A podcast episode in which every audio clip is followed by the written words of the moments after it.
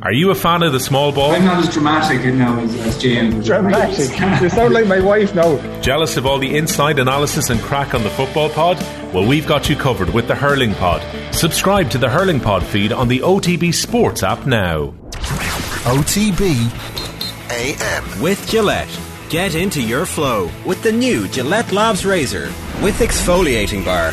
All right, bang on half seven. You're very welcome along. It's Tuesday morning. It's OTBAM. It's Jaron with you all the way through until 10 a.m. Let's be having you. You can get us on our YouTube stream. Hopefully, you've already subscribed to youtube.com forward slash off the ball. If you haven't, press the button now. Uh, you can also tweet us at off the ball AM or whatever, however you want to get in touch with us. You know the you know the drill by this stage. Eoin, good morning to you. Good morning, Ger. It's um, it's Matt Doherty's world, and Seamus Coleman is just living in it at the moment. Mm. What um, that was a grimace for is, radio listeners. Is, is he looking across and going, well, you, you weren't playing great for a while, and so I can also make a recovery from this? Uh, you, you, think Coleman is looking at Matt Doherty looking at Matt that? Doherty going, like four weeks ago, we thought you were getting burned out of that club, and now, yeah. now you're Harry Kane's creator in chief.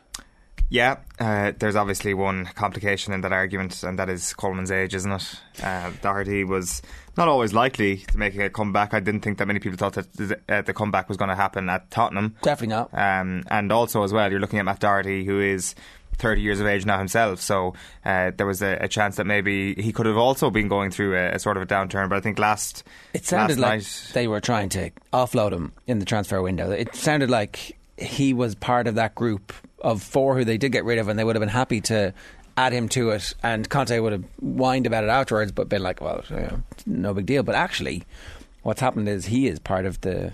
He is a symbol of the reflowering of the Antonio Conte era. Yeah, yeah, and I think what it probably speaks to is behind the scenes that Matt Doherty can take what Antonio Conte is throwing at him. Because even not behind the scenes, when Antonio Conte is in front of a microphone and talking about his team, he hasn't really pulled any punches. Even last night, he was saying that we must get better after winning a game five 0 Like he is a very, very tough taskmaster, and Matt Doherty's been able to handle it. He's been somebody that he's been trusted uh, to do a job. Obviously, pulled himself into midfield positions last night and looked like Kevin De Bruyne at times, which was just uh, not something that I think too many people would have seen coming because it is quite different to uh, how his peak materialised at Wolves when he was very much uh, a wide uh, player who wasn't cutting in as a as a wing back, but hugging the touchline, getting crosses in, and uh, was part of that all action game under Nuno. This was much more calm and uh, methodical and showing just his, his technical capabilities as much as his uh, capabilities as an athlete. And when you've got Harry Kane as your target man up front, it helps. It, it does help, but you've also got a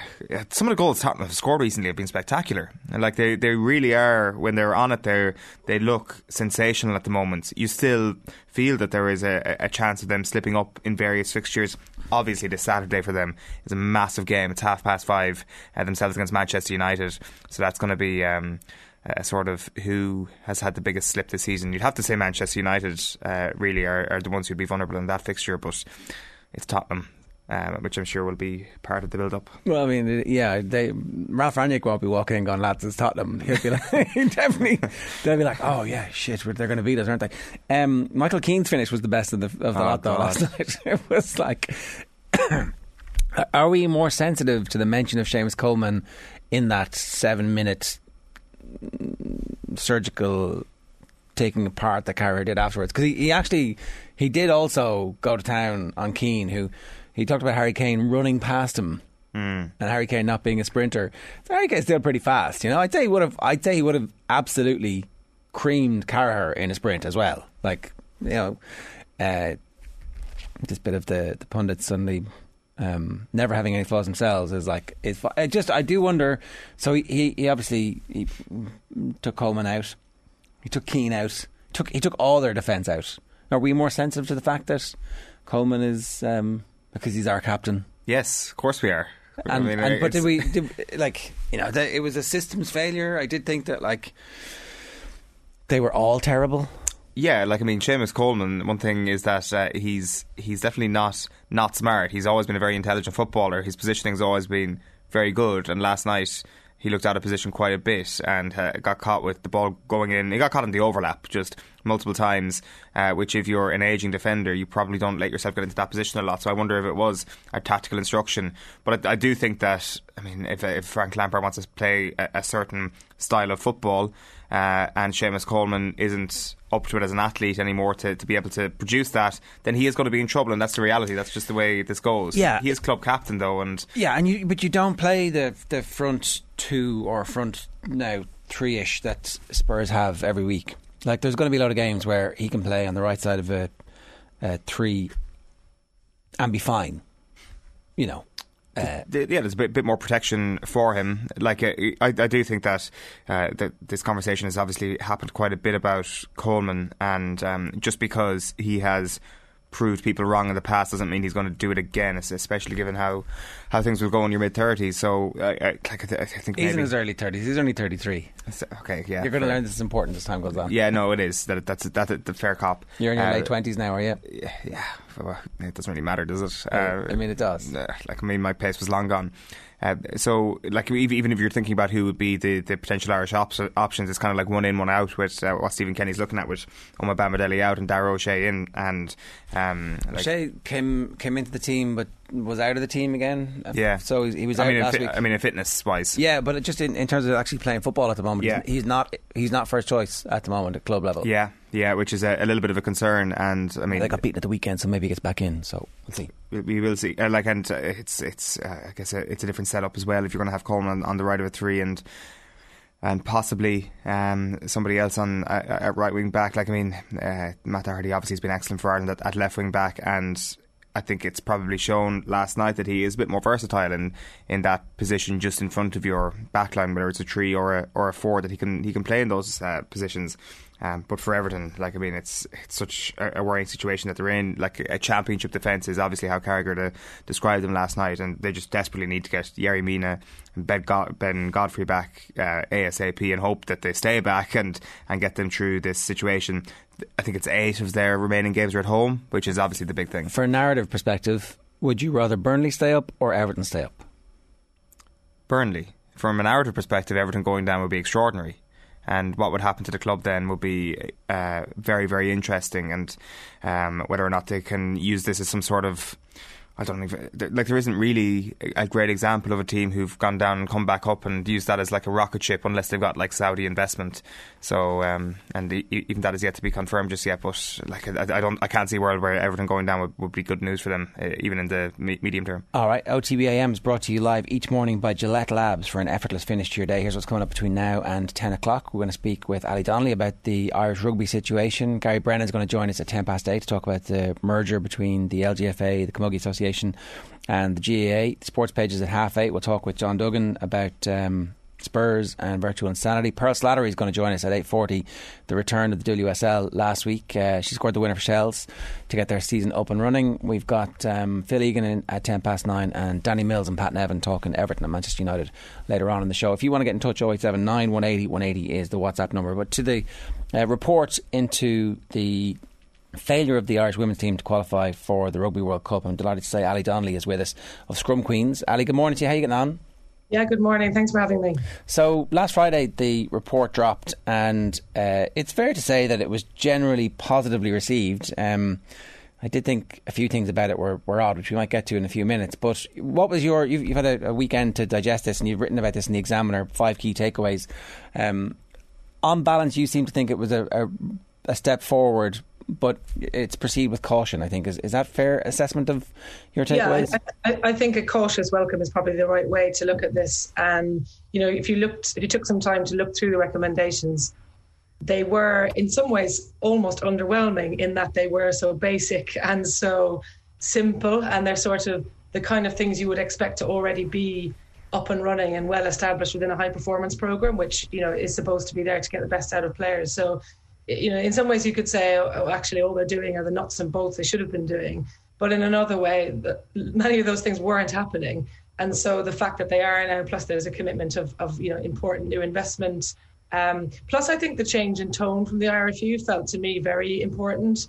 I, I'm, you know, Kevin Potts struck a very um, conciliatory tone in the press conference that he did, and also you've seen the words that he he issued. So I do think we can look forward fairly positively to a new era in the game there, um, while also kind of watching on to make sure that all these things do happen. How how is an audit of that ongoing? Like, one of the things that was was seems to have happened is that the the players have accepted that um, the good faith rather of, of the organisation has been accepted by the players. So who's going to keep a watching brief? Because when the players were at a bit of a remove, or when they had the former players to be mouthpieces for them, that felt like there was a, at least going to be some kind of um, checks and balances in the system. Uh, how do we just make sure that this doesn't? It's not window dressing. The report isn't shelved. They go back to the old ways, and everybody moves on with their lives. How does that? How do we prevent that happening? Yeah, well, I think that is what happened in 2017. So after the failure at the last World Cup to get out of their pool, you know, a whole new set of targets were published a year later, all of which I think almost all of them um, haven't been met because nobody really understood what lay behind that. How are you going to achieve that? What do the players know about where you're going? Whereas this time, I think you do have. Um, they published a progress report alongside it, so you could see, you know, what targets or what recommendations were already in train and we had a promise from Kevin Potts that there would be an implementation plan published. There's also another review coming later this year, which is looking at the whole game. So presumably it's around, you know, how you get more women into grassroots, how you link those things up along a pathway. So I think this does feel a little different. Um, you know, yes, of course, like you know, there are cynics, and I, I've definitely been one of those in the past around the IRFU's ability to deliver for women and girls. Um, so I think we've got to keep hold of that. But I, I, also think hopefully those four players who've been involved in the discussions and maybe joined by others can stay involved. They seem to have built a good relationship now with various people at Sport Ireland and government and at the IRFU. And, and I think it would be foolish for the IRFU not to use them as a you know a kind of consultation group or a sounding board, etc. The the main sporting bodies, and I'm talking about the big three, the FAI, the GA, and the IRFU, always like to keep Sport Ireland at as uh, at least an arm's length remove, and even further if possible. They'll take the, the, funding and they'll make sure that that happens, but they don't want any interference or any sense of like, what, what you, why are you? This is none of your business. This is our organisation, um, and yet it feels like Sport Ireland through the are the, essentially the mouthpiece for the government, and the government have been very strong on uh, female representation on committees and all that kind of stuff. So it feels like the IRFU really, really need the women's game to take off. They need the influx of female coaches, administrators, and extra players who they can, you know, generate revenue from and sell tickets to and sell merchandise for. And uh, the penny, that penny hasn't quite dropped. It certainly hasn't dropped with the other organisations too. And we're going to talk about the, the merger in the GAA in about 20 minutes. But why is that, do you think, Ali? Yeah, I think that's a great point. I mean, I think on the first bit around the influence and the importance of Sport Ireland ministers, you know, the players wrote the letter to the ministers for a reason. You know, they felt that they tried to make change internally for years and nothing was happening. So they knew that, you know, go, going almost over the head of the IRFU, which is essentially what that was, and, you know, getting some public pressure via TDs and so on in, in, in government around funding would help. Um, I think in terms of women's rugby, like I can't speak for the other sports there, but there the penny has dropped in other countries and, and, and the penny is that you know the dropping is that understanding that if you're a national governing body, you know, part of your job, among many others, and I don't think NGB have it easy to be honest, um, but part of your job is to recruit players into your sport. And the most kind of single most important strategic area of participation growth in almost every country, particularly the established nations, is women.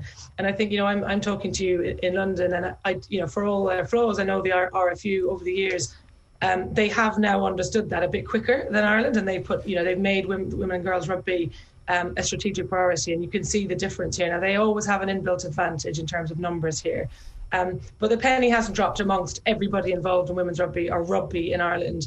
It might now have at the at the top of the game, um, but you know, Kevin Potts has got a hard job. He's got to almost bring his whole organisation and all the volunteers around the game with him and say, you know, we need the growth of, of women and girls rugby because one of my jobs is to make sure the game's in rude health at grassroots level and all the numbers, all the big numbers are coming from this part of the game. And then the other end of it, just to finish off, is there's a massive opportunity in terms of longer term return on your investment. So, you know, where are the new TV deals being struck and where are we likely to get more and different sponsorship investment? Well, that's a women's game at the highest level. So, you know, organisations would be foolish to ignore that, I think, in the long run obviously the full details of the report haven't been published. But if you look at the recommendations, you can probably read between the lines as to what was included in the report. And some of the things here, like just really uh, going through just some random uh, uh, episodes within this, create and constantly monitor a, a value driven culture and environment based on performance, learning, and enjoyment is one of the recommendations. Another one uh, is put deliberate attention on the fitness, strength, and conditioning of front five players in the system. I think what that suggests is that that hadn't been done and that was recommended within the report or mentioned within the report. And I think some of those details uh, may actually be shocking to people if that report was ever brought to light about some of the things that weren't being done within the system. Definitely. And I think the thing to say, if you're not a women's rugby kind of follower, is that the women's game has moved on massively uh, since the last World Cup. And Ireland have stood still. And if those things were missing, I'm sure some of them, some of those were there, and some guys, but not clearly at the level they should have been. Otherwise, Amanda Bennett and her team wouldn't have felt the need to black and white put them in there. Um, then they were going to fall behind. I mean, if you look at Scotland, who are the team, I guess, who leapfrogged Ireland and, and secured that last place at the World Cup later this year, they did a quite innovative thing a few years back, and they gave a bunch of players what they call 2021 contracts, which were, you know, that's in contracts are not the be all and end all, but they identified we need to do something different here to try and qualify for the next World Cup, and we need to put in place some you know interesting high performance ideas um, to do that. And you know that wasn't that sort of thinking wasn't happening there, um, and it's going to have to change because there's only a three year window now to the next World Cup. I don't know what the qualification path's going to look like, but Ireland are going to have to be at that World Cup. It looks like it's going to be here in England, um, and so there's not much of a window now for error, and, and they've got to try and play catch up, even with nations that they would expect to normally beat the Scotland, Wales, and Italy's of this world. Um, so, be really interesting Six Nations this year, just for that perspective alone. One of the um, other things we, we had Hannah Tyrrell on the show yesterday, and she was talking about her decision to step away was like uh, she was always going to step away at the end of the last World Cup, but just talking about the difficulty that some of the players have in mixing the um, career path that they want with outside of rugby with the career path inside rugby, and how difficult it is to juggle those that that is going to be an issue for the IRFU. Is that where the extra million needs to go in the short term, or is the extra million actually better spent on coaches and pathways to make sure that the long term we produce players who are ready for the international game and hope that the sponsorship catches up and that pays the players? I, I, it's a bit of a chicken and egg scenario. I'm interested in your view on that, given your proximity to what's going on in England and you kind of have a, a good sense of what's happening in the other unions as well.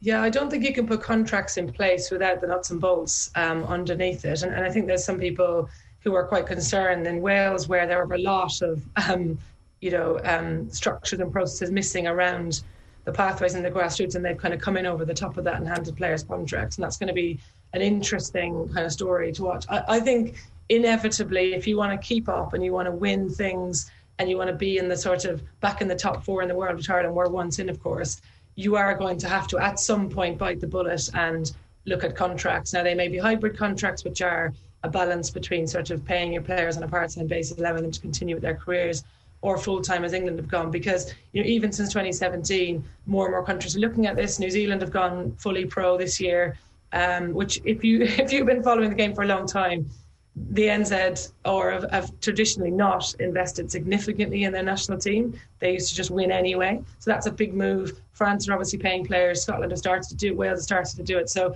eventually you're going to have to look at that and, and, probably go down that path because it's going to be too hard to keep up and you're going to be competing in second tier um, rugby. And if you know if that's acceptable fine. If it's not and I suspect it isn't for Ireland um, that's something they're going to have to look at. But the others bits of the jigsaw have to be in place first. It does seem that the IRFU maybe have been caught by surprise with how quickly the game has accelerated yeah, and if you know if you're not taking the time to look around you and to explore what's happening in other countries and, and really kind of you know ha- have the insight and knowledge about how to make high performance sport work for women, then that's what's going to happen. And I think it's clear from these recommendations that all of those things weren't happening, and so it, it can't be a surprise really that they've fallen behind um, other countries. And, and I think it's important that therefore that Kevin was the front of all of this. I think he clearly understood that. You know, I as the chief executive have to lead this and own it because the trickle down effect of that is massive, and, and hopefully you know, we do start to see that sort of change creeping in over the next year or so. Uh, you did make the point that um, he he it does sound like the IRFU are a new voice on this. I am definitely cynical about the fact that somebody who was so centrally involved in the operations of the IRFU is now fronting this, and I hope that it's a change. But um, you know, it's not somebody who has come in from the outside and immediately diagnosed problems. It's somebody who's, who's been there the whole time and yeah. who was the chief operations officer, and so you know would have should have known about this and should in the past have been able to influence the outcome. So uh, that's one of the reasons why I think we definitely need to keep a, a close eye on this. Yeah, I think that's a very fair point because it's inconceivable that he would not have been aware of some of the challenges around the program, and he might not have been as in depth involved as as others in the senior leadership team there. Um, but curiosity alone, I think, would um, dictate that you would understand the problem. So I think that's fair enough. But I do think you have to take what they announced last week at some face value. And you know, I've spoken to a lot of the players, and they, they were pretty impressed with him um, and the way that he conducted himself and the commitment that he's shown. So, you know, all all you can do there is sort of say, well, if they're happy, then you know, let's move forward with some positivity. And I think you know, Fiona Coghlan said it herself on television the other night. We've got to start looking forward. We spend a lot of time looking backwards in the Irish women's game and, and sort of you know, becoming annoyed and angry at what hasn't happened. And um, yeah, I think it's up to everyone involved in the game, stakeholders and the media included in that, to continue to hold, um, you know, the RFU to account and hold their feet to the fire on whether they actually deliver what oh. they said they would.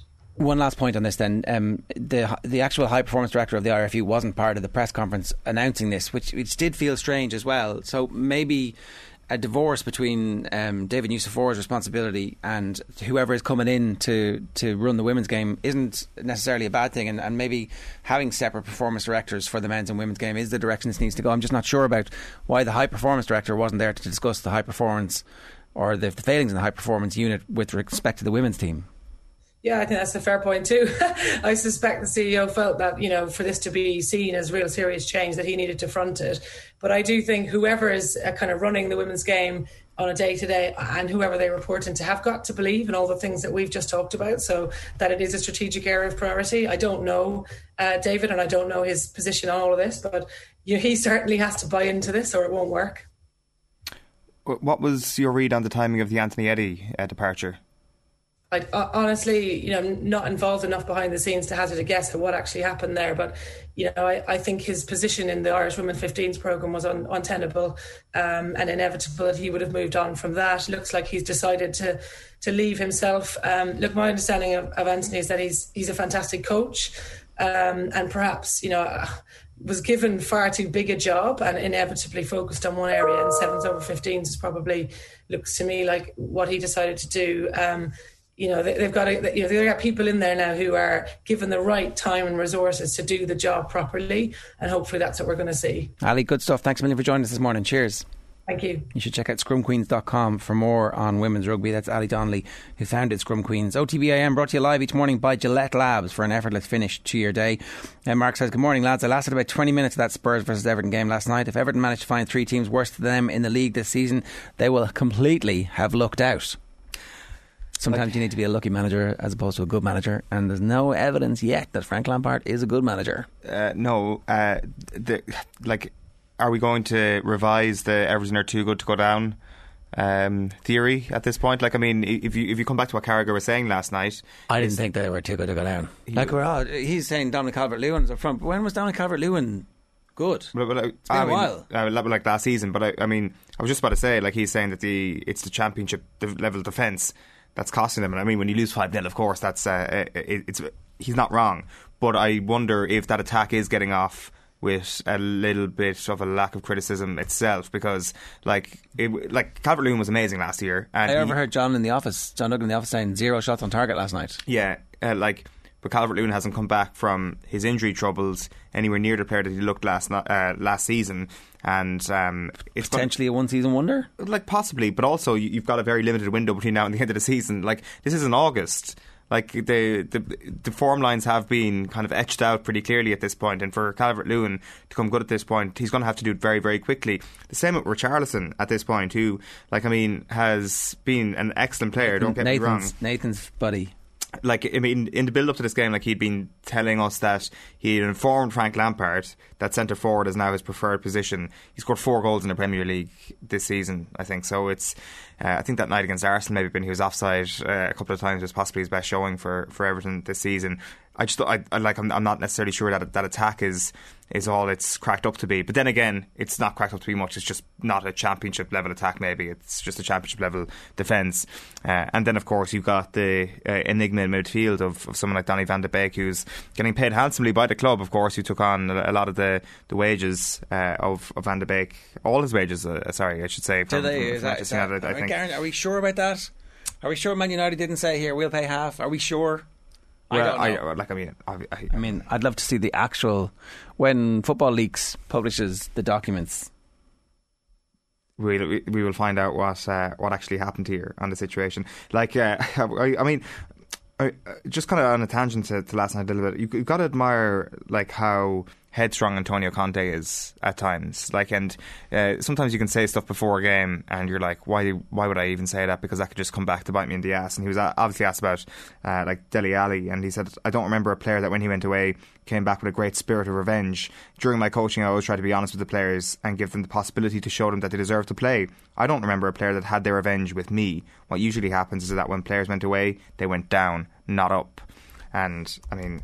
Antonio Conte is uh, for, for, like I mean, you would think that maybe he would have been uh, jinxing himself in a in a negative sense uh, at that point, but um, yeah, he came off the bench uh, yesterday. Dele Alli's not uh, not starting at the moment for them, and I think Frank Lampard's still trying to work out what his best eleven is. But as I say, it's the 8th of March. Like, I mean, he's got to figure this thing out very, very quickly. The, like, you'd suspect that their Goodison form maybe the thing that keeps them up.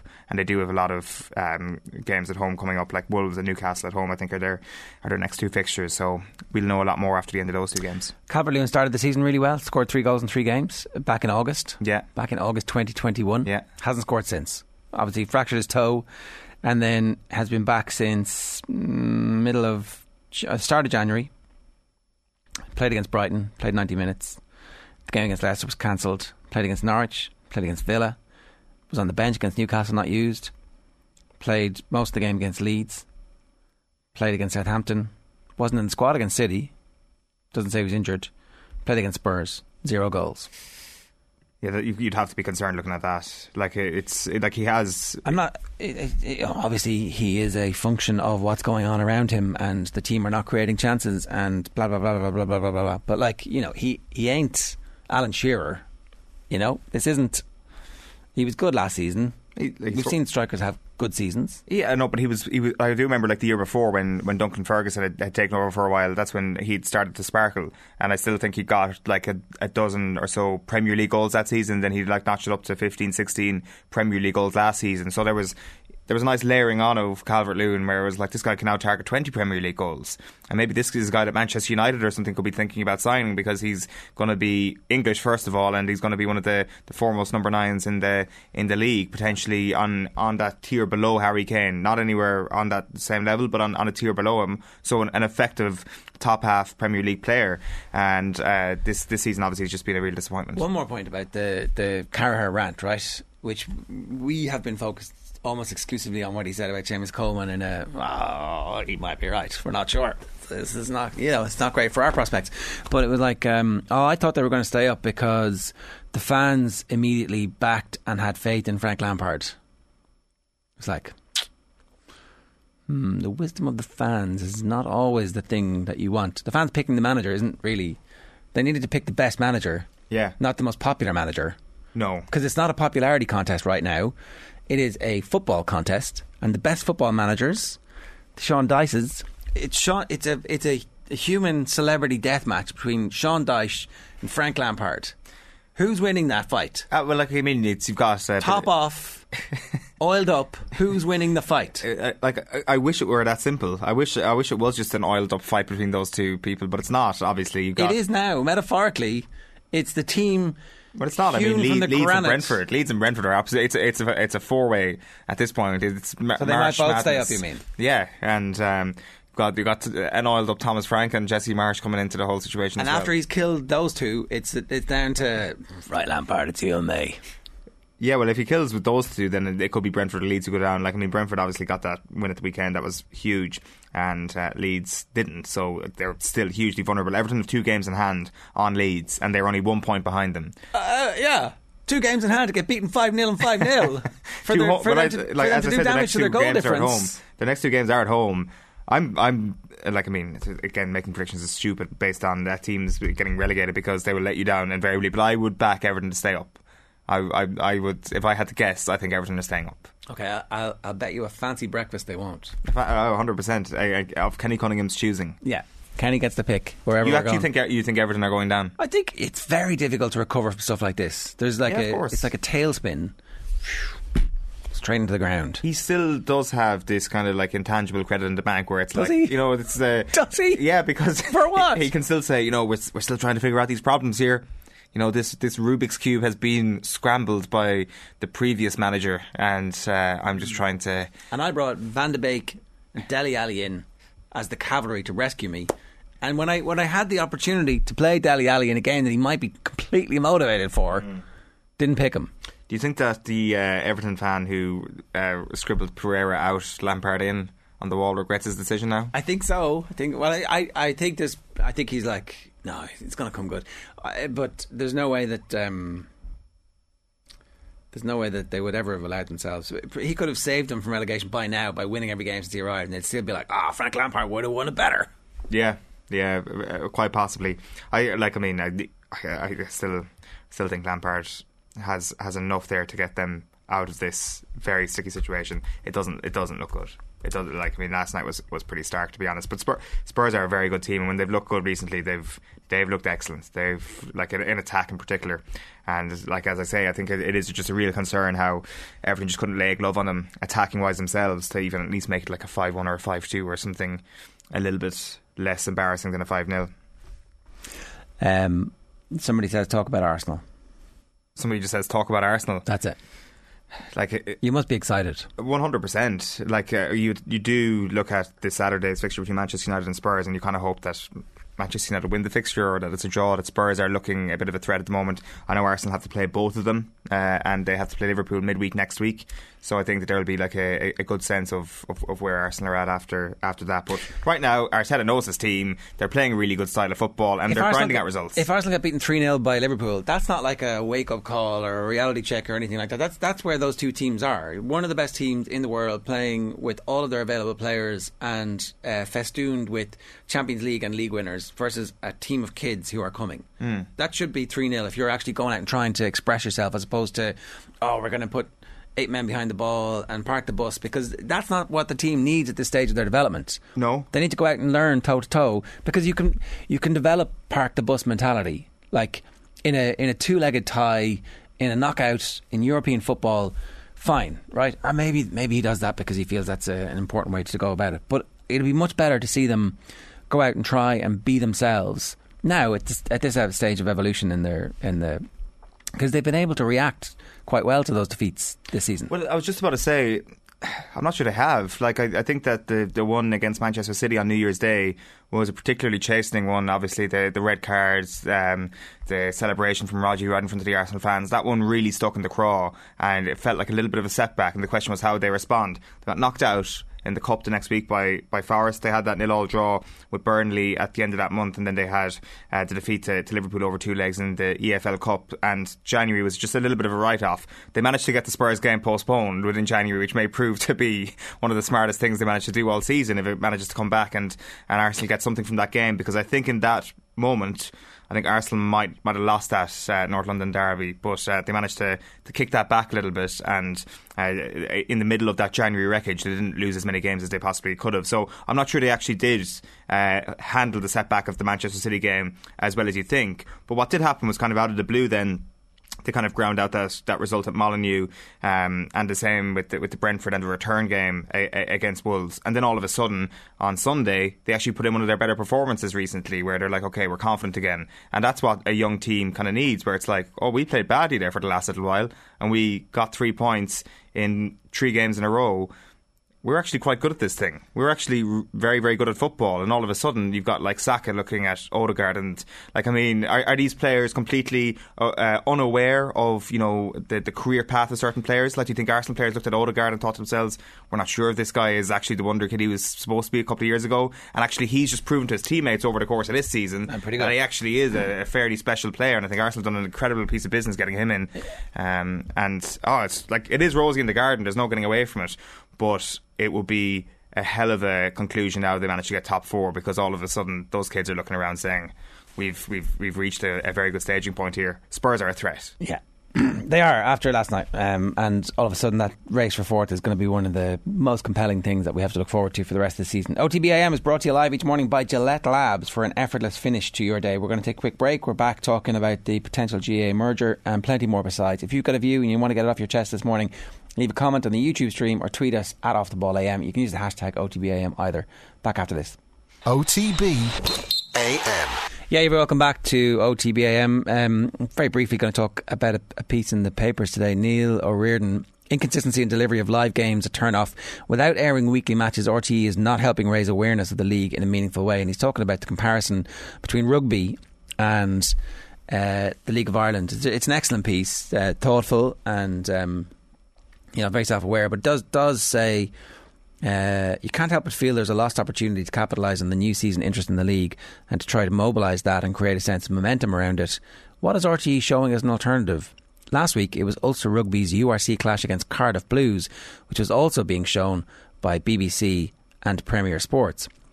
RTE's broadcast from Ravenhill, which was geo blocked outside the Republic of Ireland, attracted 68,000 viewers, 6% audience share, peaking at 91,000. When you consider the combined population of Cavan, Donegal, and Monaghan is under 300,000, that's not bad.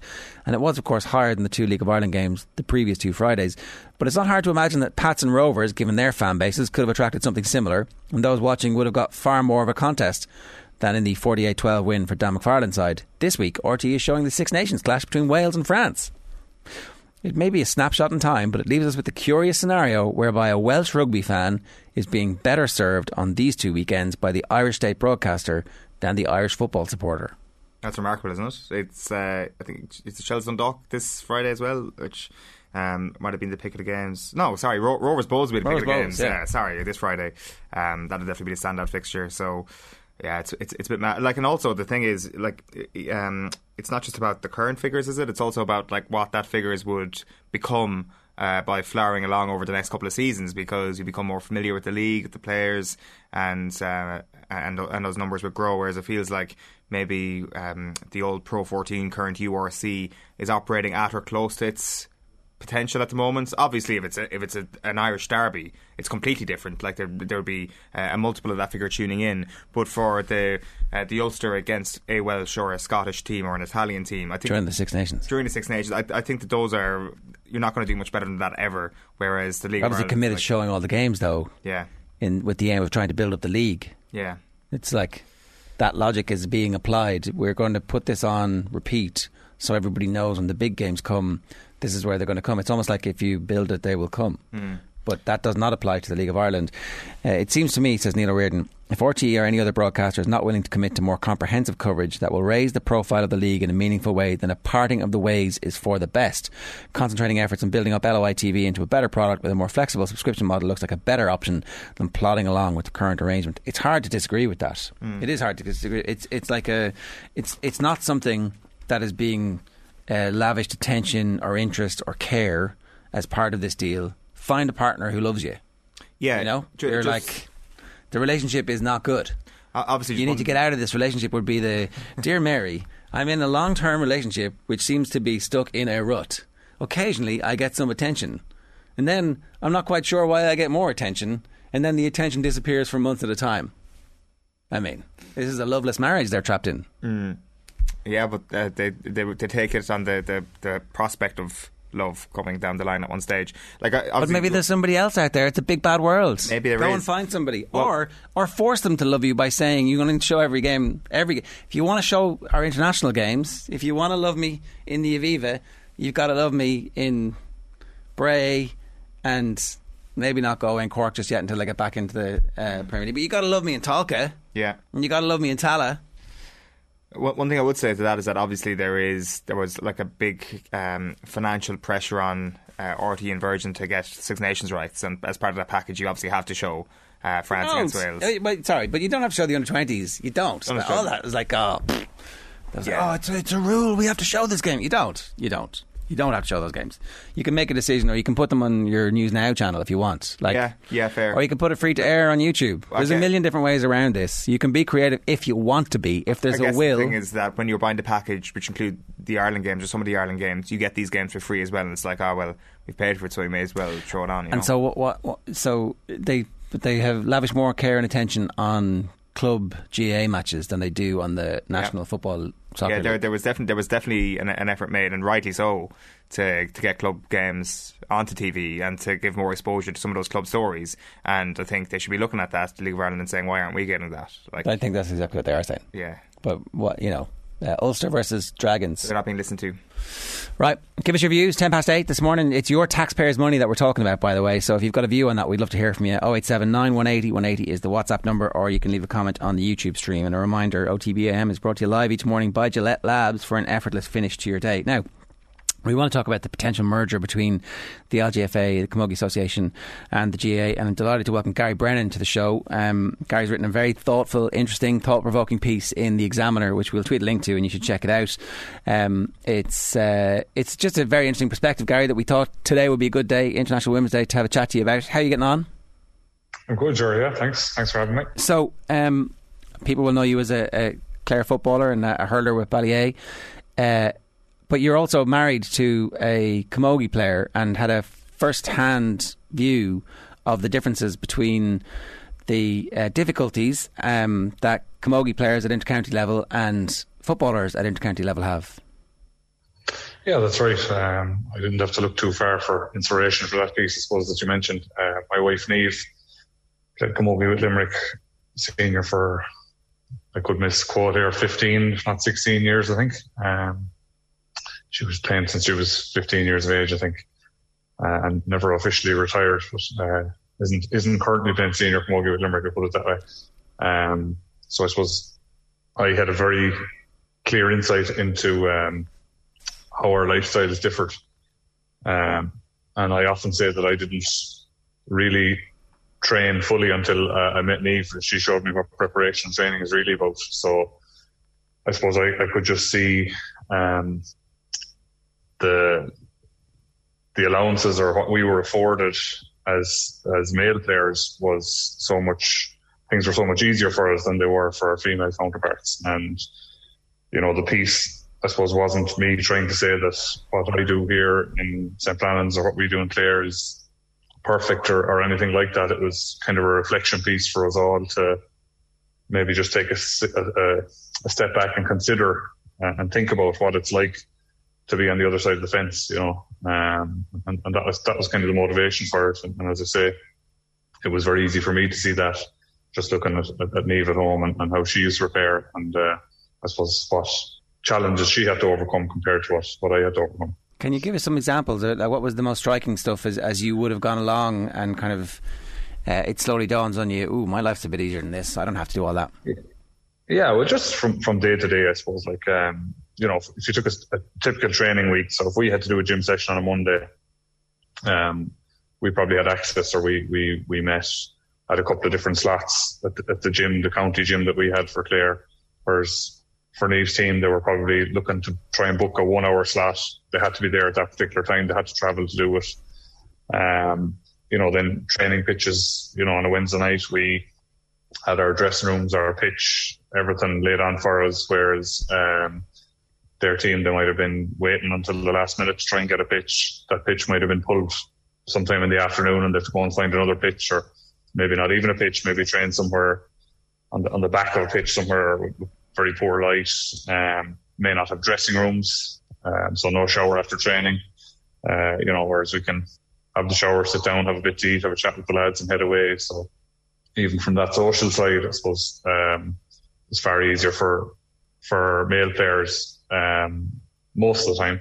And you know, I'm not saying that every every male uh, player has it really easy and every female player has it really tough. There are there are challenges for both in different situations. But you know, there are some of the examples: meals after training, um, mileage rate. I mean, some of the mileage Niamh would have been putting up in the car was was mad, um, and, and no expenses for it. You know, compared to male players getting 50 or sometimes 60 cents um, a mile um, you know, nutritional support, psychological support, things like that, that, you know, I think I would have seen for an Niamh's team for Limerick Camogie in, in, later years, but not to the same extent that we would have had um, as male players. So it's just, uh, you know, gear, another thing. Um, you know, and, and I, I, actually think that the gear that we get as male players is far too much. I don't think we need half the gear. Uh, we're getting a, bag, a gear bag full of gear every year. There's just there's just no need for it all. But um, you know, a lot of the, the gear maybe that they would have gotten with Limerick Camogie, they might have had to do their own fundraising or um, go out and source themselves or, or, things like that. So just, I suppose, where I was able to go and concentrate on my own playing and my own um, training for Niamh and for many of our counterparts, they had a lot of other things to consider as well before they could even think about training and playing.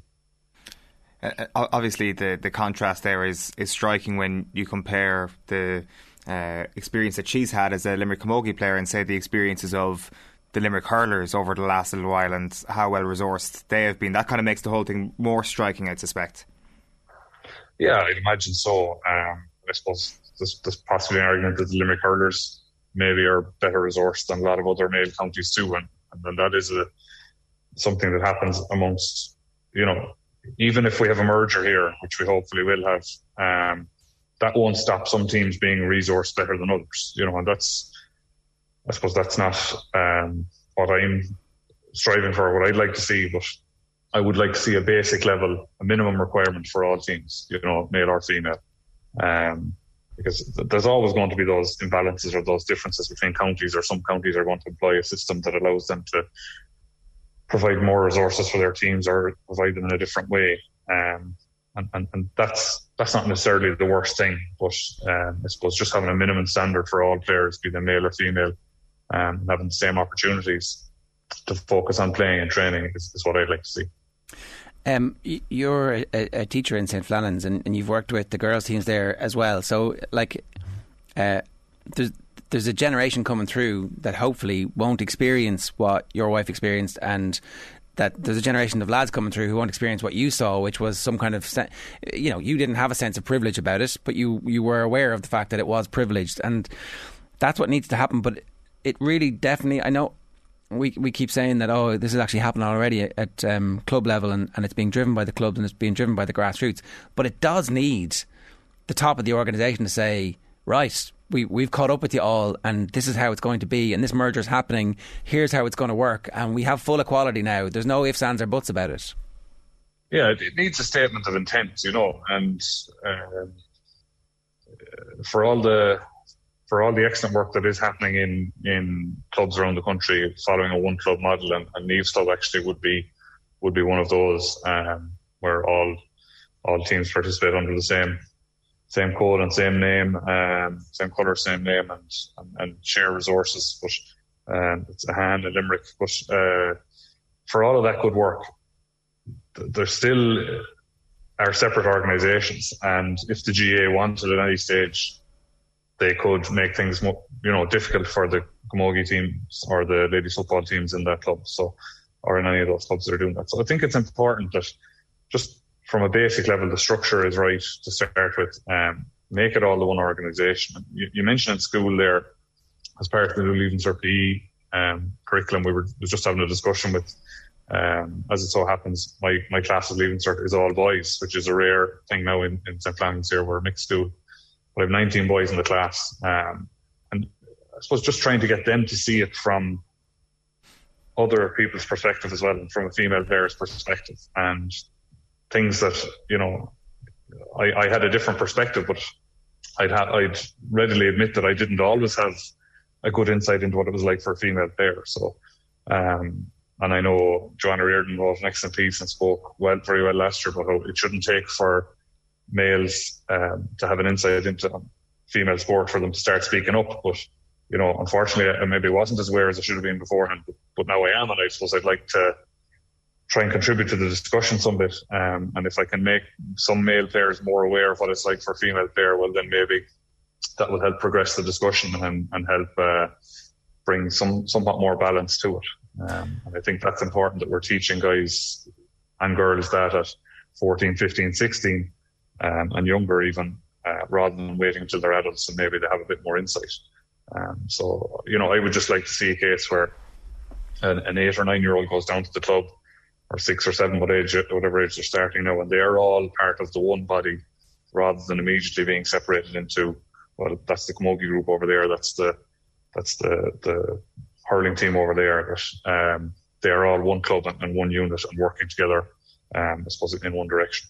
Yeah, because it can only it can only lead to a, a, a flowering of the organisation in a multitude of different ways. Like it's it's actually quite exciting yeah. when you think about what the end of this process is going to be. But there's a big clearly... time. I mean, if you talk about sharing the sharing of resources that could happen, I mean, if if you even look at um, the efficiency of use of resources. Like uh, if you looked at, for example, in Clare here, the Clare men's footballers, the hurlers, the ladies footballers and the Camogie team, they're probably all, for example, employing a different strength and conditioning coach, employing different physios, potentially different nutritionists. I mean, there's huge opportunity there for centralizing that, having a core team who's responsible for the uh, performance of all the inter-county teams in the county. And you know maybe having different layers within that or different groups within that that would work with the individual teams. But um, I just think it could be far more efficient and, and work far better for, for everyone not just for um, ladies football Camogie and then you can see that being a resource that clubs can tap into as as exactly. and when it becomes appropriate. So, um, what do you actually think is the main barrier to this? Because everybody is making the right noises, and yet I'm not quite sure what the the roadmap is for it to happen. Yeah, I, I look, I, I, don't, I don't really know the answer to that question. Um, sure, to be honest with you, I, I know that I did have conversation with um, Aogán O'Farrell when he was president of the GAA and we were on the international rules tour. And um, at the time, he told me that this was the one thing he would like to have achieved most, more than anything. That was back in 2017, I think, before he left office. Um, so I know it's something that I suppose has been wanted from different quarters at different stages. Maybe there's been some hesitancy from some of the um, some of the female organisations in that they maybe feel they haven't that their rights and that their um, the deal mightn't work out to their to their benefit, you know, and that's an understandable concern. I think it's important that if we are looking at a merger, that it's a very clear uh, discussion that we look at how this will work best for everyone, you know. Um, so uh, there's probably been a bit of hesitancy and a bit of concern there, but I think it's it's striking that the ladies football have um, they passed the motion at the weekend that, uh, that the GPA had put forward, or uh, a similar motion, sorry, to the GPA one. They, they I think edited the Galway motion that had been proposed, uh, so it reflected the same wording as, as the GPA motion to GAA Congress. So, and, and the Camogie Association have uh, publicly committed that, that, they will back it as well. So, I think now we're starting to see um, more alignment in the thinking, you know, and, and I think that that more is, is a commitment to prioritise it.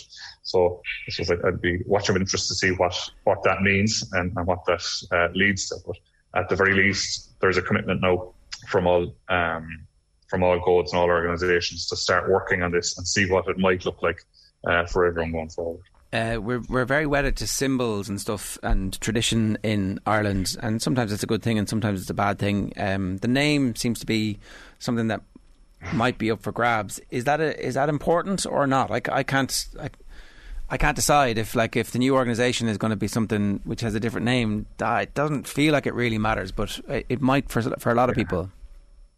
Yeah, um, I'm probably the wrong person to ask there because I, I just be like, look, if it is a new name, it is a new name. Um, what about it? You know, if it if it means a better future for everyone, then a new name, so be it. But um, that that may be more important to some other people. So um, again, that's something that would have to be included in the conversation and uh, just see, I suppose, how much of a how much of a barrier is it going to be if if, if a name is stopping the combination of all three organisations, I think we're in trouble.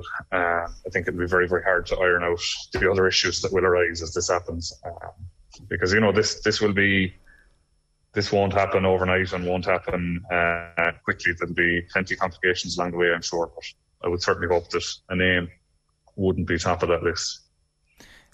Gary, when, when you're um, speaking like this and, th- and, thinking about this, th- does any of your own experience come into it? And, and I mean that in the sense of being uh, a footballer in what would traditionally be seen as a hurling county. Was there uh, challenges that you guys had to overcome to get to a level where you were trying to look at the last eight consistently in, in whatever it was, the, the 2014, 2015, 2016 direction? Just lost the middle of your question there, Eoin, but I think um, if I took it right, it's just that. Uh, to compare how my experiences maybe and trying to strive for better. Yeah. Might compare to, I suppose, the female players. I'm not sure if that was exactly what you said, but I, would be yeah, hesitant yeah. to. Particularly as a yeah, footballer in, a, in, in Clare, you know? Yeah, yeah. And, and I won't lie that that thought crossed my mind, I suppose, that we were often the, the poor relation um, in the county, or seen as the poor relation, I should say, uh, compared to the hurlers. But, you know, I, would hesitate even to say that because it's it's completely unfair for me to compare what it was like for me as a male Gaelic footballer uh, to what it is like for a female player. Because even though we may not have gotten everything that the hurlers got at times, or you know we mightn't get the same support, it's still um, a different world completely to what it's like for a female player. So look, maybe that would have given me some small bit of insight, but I, I don't think it's anything compared to what female players are dealing with um, day to day. Yeah, we, we like there will be misogyny that we need to talk about and counteract uh, as this change happens. There will be dinosaurs and clubs who will refuse to give the main pitch to the women's teams because they've never had it before, and that's the that that is maybe an unspoken part of this is that like we we can't tolerate those attitudes anymore. We've kind of probably turned a blind eye to it in the past, and when the stories come out from the women's teams, everybody is shocked at the stories, but then nothing actually happens in the aftermath of that. What we're saying is it's going to be codified that there's equality when the when the senior team needs the main pitch, the senior team gets the main pitch, not the under 14 boys team over the women's team the way it would be at the moment. And I'm not sure that every everybody around the country is just ready for that yet. And I mean, tough shit, really. But they're the stories that we have to listen, uh, take on board, and then move past. Yeah, no, that, that's exactly it. Um, that's the day-to-day barrier, like that will be struck, and um, you know, as I say, I, am not claiming to be perfect. Like um, this happens in clubs up and down the, the, the country all the time, and uh, even in our own club last year, I was coaching a, an under 15 team, and the senior camogie team were, were due to come on the pitch after us. Now, uh, I think the senior camogie team thought I was trying to take over the pitch at the time, but I was very much intending to be finished in time for their session. And but there's there's that immediate kind of fear that or that that because it's happened before, well, the pitch is going to be taken on us, or you know, um, we're supposed to have this pitch and, we're not getting it when we should. So there just needs to be clear communication and clear. Um, I suppose it's going to take direction. and It's going to take good leadership at the top of each club, but also that you know all bodies recognise that that's if the senior camogie team are due to train and the senior camogie team are committing and are bringing numbers to training, uh, that they deserve to have the pitch as good as the senior hurling team would or the senior football team would, you know.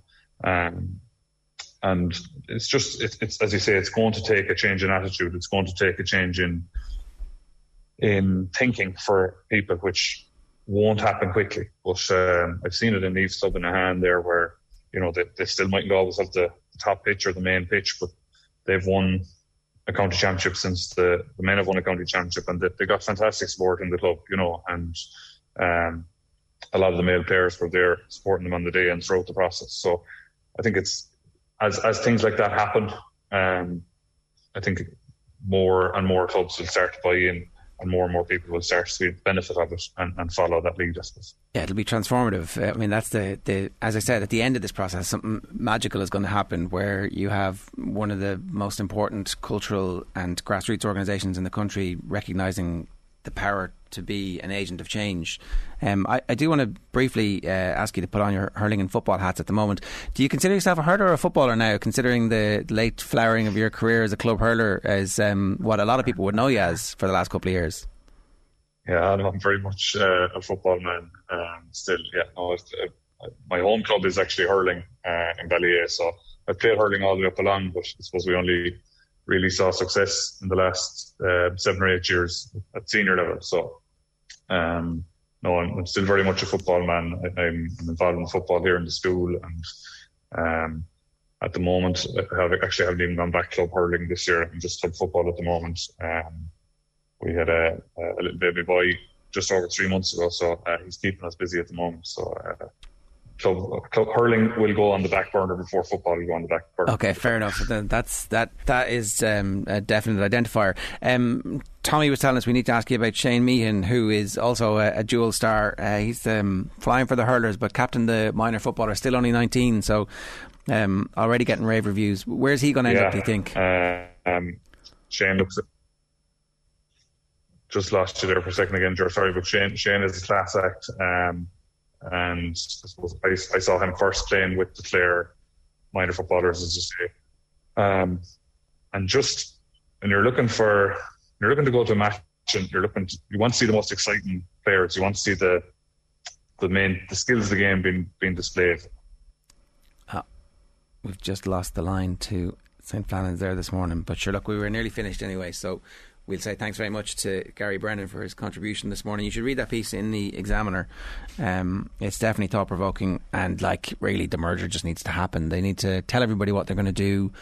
Have some consultations about what the outcomes need to be, and then get on with it and say, here's how we're going to audit as it goes along. Here's how we're going to make sure that it's successful. Here's a hotline for anybody who wants to report uh, misogynistic dinosaurs. and it shouldn't be that hard. Uh, and it, as a result of that, it should be something that is noticeable in its change very quickly, and uh, not necessarily overnight, but pretty close to it. Like I mean, some of these, it, it, when, when you're talking about things that involve common sense, but that can also make a big difference, the change can happen very, very quickly. Even though it feels like there's a lot of, a lot of uh, hoops to jump through. It kind of feels as if that suits the the old narrative that this thing is complicated. Yeah, I mean, I hold no candle for any of the politicians who've ever been in charge of the departments of sport, but uh, reminding everybody about the rules that are in place to get government funding and uh, in in terms of female representation throughout your organisation, not just the tokenistic stuff that you can do at board level. Uh, stop the funding. Stop the funding for the RFU. Stop the funding for the FAI. Stop the funding for the GAA until they get their houses in order when it comes to proper integration and pushing women's sport forward. That's the and in fairness to them, they said they're going to do that. Yeah. So time to put up or shut up, for everybody. Yeah, and I, like I don't see why they wouldn't do that. Like if you're like if you're being an unbelievable cynic about it as well. Like I mean, it doesn't make any sense politically for them to not do that. Like I mean, uh, they want to be the face of uh, a positive news story, and this is going to lead to far more positive reflections on Irish sport. You'd like to think over the next little while. Yeah, again, potentially transformative for all of these organisations. A reminder: OTBAM brought to you live each morning by Gillette Labs for an effortless finish to your day. It's eight thirty-two. Great show, lads. Everton fan here, living living in Greenville, South Carolina. I'm either up late or early. Either way, toffees suck, and I'm preparing for relegation and not being back for a bit. Great show, says Dave F. So he's he's with you. He's, he thinks they're going down. Yeah, but he's got the. I mean, I, I I presume everywhere in South Carolina is kind of slightly idyllic as a place to live. Um, if you're on the beach, it's kind of supposed to be sensational. I've never been, but I definitely want to go. Uh, so you know, it's not too bad. It's definitely up late though. Oh, definitely. Yeah. Like I mean, what uh, what has you up till three o'clock on a on a Tuesday morning? Uh, Everton fans wanted Lampard because he shouted at Klopp once, says Noel. Do you remember that? Giving it the big one because you won the league once. uh, yeah, and the Champions League. Yeah, uh, that was fun. And Klopp just telling him to calm down, calm down. You know, you know when like somebody says just calm down, and it just makes you angrier and angrier and angrier. You're in a bad mood, Frank. It just makes him in a worse mood. Yeah. Uh, great interview. The success of the male game is in part due to the standards based on these advantages. Every team should get 50 50 of what the senior junior can afford at that level. Uh, Ronan says, any chance to do something on the MLB? It's becoming completely unwatchable as a sport with the owners holding the players to ransom. I haven't been following the potential for the lockout and strike and the absence of a deal. Have you been following enough of it? Not really. I know that the Players Association have like rejected a, a recent proposal from uh, the league, but um, it's it, like I mean this. It's not the first time the sport has had to deal with a, a lockout, and this one seems pretty pretty poisonous. and doesn't seem like there's they're going to get past this impasse anytime soon. They seem to be managing decline in baseball, don't they? Like They seem to be managing what? decline. Like Yeah. it's kind of it's going to where does it stop? Where does it? Because uh, you know, uh, like it it got better to watch when they were able to show you where the strike zone was. Yeah, But I still think that like the strike zone is is an agreed virtual space. Hmm. It's a bit like the metaverse. It's a bit like NFTs. You have to accept that this is important for us all to agree on it. And I mean, baseball is. It was ultimately if the ball goes anywhere in this area, it's a strike. But if it goes over here, it's not a strike. Hmm. It's like what? What's? How do you know? Big, The it, big- the big guy- is. It just is. The big guy strike zone is better. So why don't they just get a lot of little guys who's like, oh, that's outside my strike zone. I'm sorry, I couldn't hit it. Well, there you go. Maybe you missed a, a, Got the little short, stubby arms. I'm like, you missed the life as an Tyrannosaurus. Rex. Yeah. Uh, like, did I see somewhere that there's talk? There's talk of like putting more teams into the playoffs as well in the MLB. Which, at face value, I'm like, you have a billion games in the regular season. Uh, to devalue the the fact that you've got a billion games even further probably wouldn't be an making amazing idea. everybody get through. I'm not sure though is that part of the current lockout that that's actually uh, uh, maybe a more lucrative thing for players or something. Um, again, I haven't been following it closely enough to to say for sure. All right, at 8.35 we're running you through the sports pages. It's uh, fairly uniformity this morning. It seems genuine that's Matt Williams and Gerry Thornley talking about Rassie Erasmus's um, denial that the video was leaked on purpose. I'm not sure. Jamie Carragher gives damning verdict of Seamus Coleman. Uh, his days are numbered, says Pat Nevin on Seamus Coleman. Poor Seamus. FIFA relaxes rules to allow foreign players leave clubs in Ukraine. And Frank O'Farrell did an interview with uh, OTB back in 2009. If you want to hear the voice of the former Manchester United manager, who of course passed away yesterday at the age of 94. Uh, Ron the legend, missing Cristiano, is facing Old Trafford exit. And Rashford's also open to leaving United. More leaks. Ron the legend, ledge, end. They want you to mispronounce the word so the headline works. Yeah, it's the end of the legend. It is the end of the legend. Uh, Kane the legend. Harry ahead of Henry. Harry Kane top Thierry Henry in the all-time Premier scoring charts. On a horror night for Frank Lampard. And Eddie Jones started the mind games early by saying Ireland are brilliant. That's an unusual Eddie Jones trick. Normally, it's like a different way. The the leaks. It was Fabrizio Romano who had the story yesterday first, and everybody has picked up on it. Question mark. Frustrated Rashford wants guarantees over his future. Frank gets spanked. Okay. Uh, Kenny set to agree deal. It says. says this is Paul Lennon's story. Stephen Kenny will sign his contract extension as Ireland manager within the next few days. And it's planned that a formal announcement confirming the deal will be made by the FA and Kenny early next week at the latest. The Ireland boss is scheduled to name a squad for the end of month friendlies against Belgium and Lithuania on Friday week. Uh, talks have substantially concluded to the satisfaction of both sides. So, what are we? March? When did we start calling for this? Last August?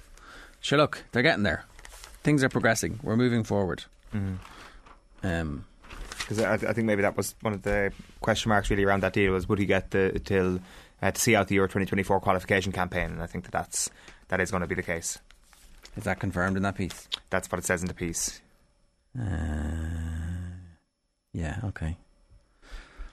It's unclear if Kenny will be able to confirm the appointment before Belgium and Lithuania play.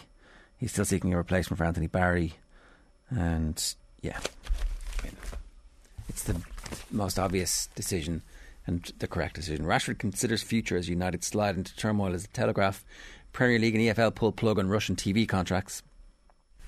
Um, as the sanctions continue, uh, question mark. United fears for Rashford as he demands answers over his future. Like they're going to do nothing until the new manager comes in and decides whether or not he wants Rashford. The new manager might go, I'm not sure and they'll let his contract run down. But they apparently have a, a, they can trigger an extra year in it, so it's less of a Pogba situation. Okay, I didn't I didn't so, know that there was the extra year. Well, uh, it's reported. Who's reporting that? Yeah, is that is that a pro? Oh no, we've we've got the situation. We're managing it very well. Thanks very much for your story. We actually have an extra year there. And players like, well, it's probably an extra year that we both need to agree on. Yeah. So maybe you don't really have that extra year if I don't agree but it's there anyway. Dreadful Everton in grave danger. The other thing, like, um, is the England goalkeeper any good? Was he not at fault for the second goal? Oh, the one hundred percent he was. So like what you know, he made a couple of good late saves, but it's like I mean, it's five 0 I'm playing great at five 0 Yeah, it was uh, yeah, the ball squirted under his body for the second. Like it was a it was a howler. It was, yeah. So the mail. Uh, worst ever. Lampard's in big trouble as sizzling Spurs go goal crazy. Is it the, it the worst ever start for Everton? Twenty eight games in, so it's not really a start. But um, Gee, yeah, uh, yeah.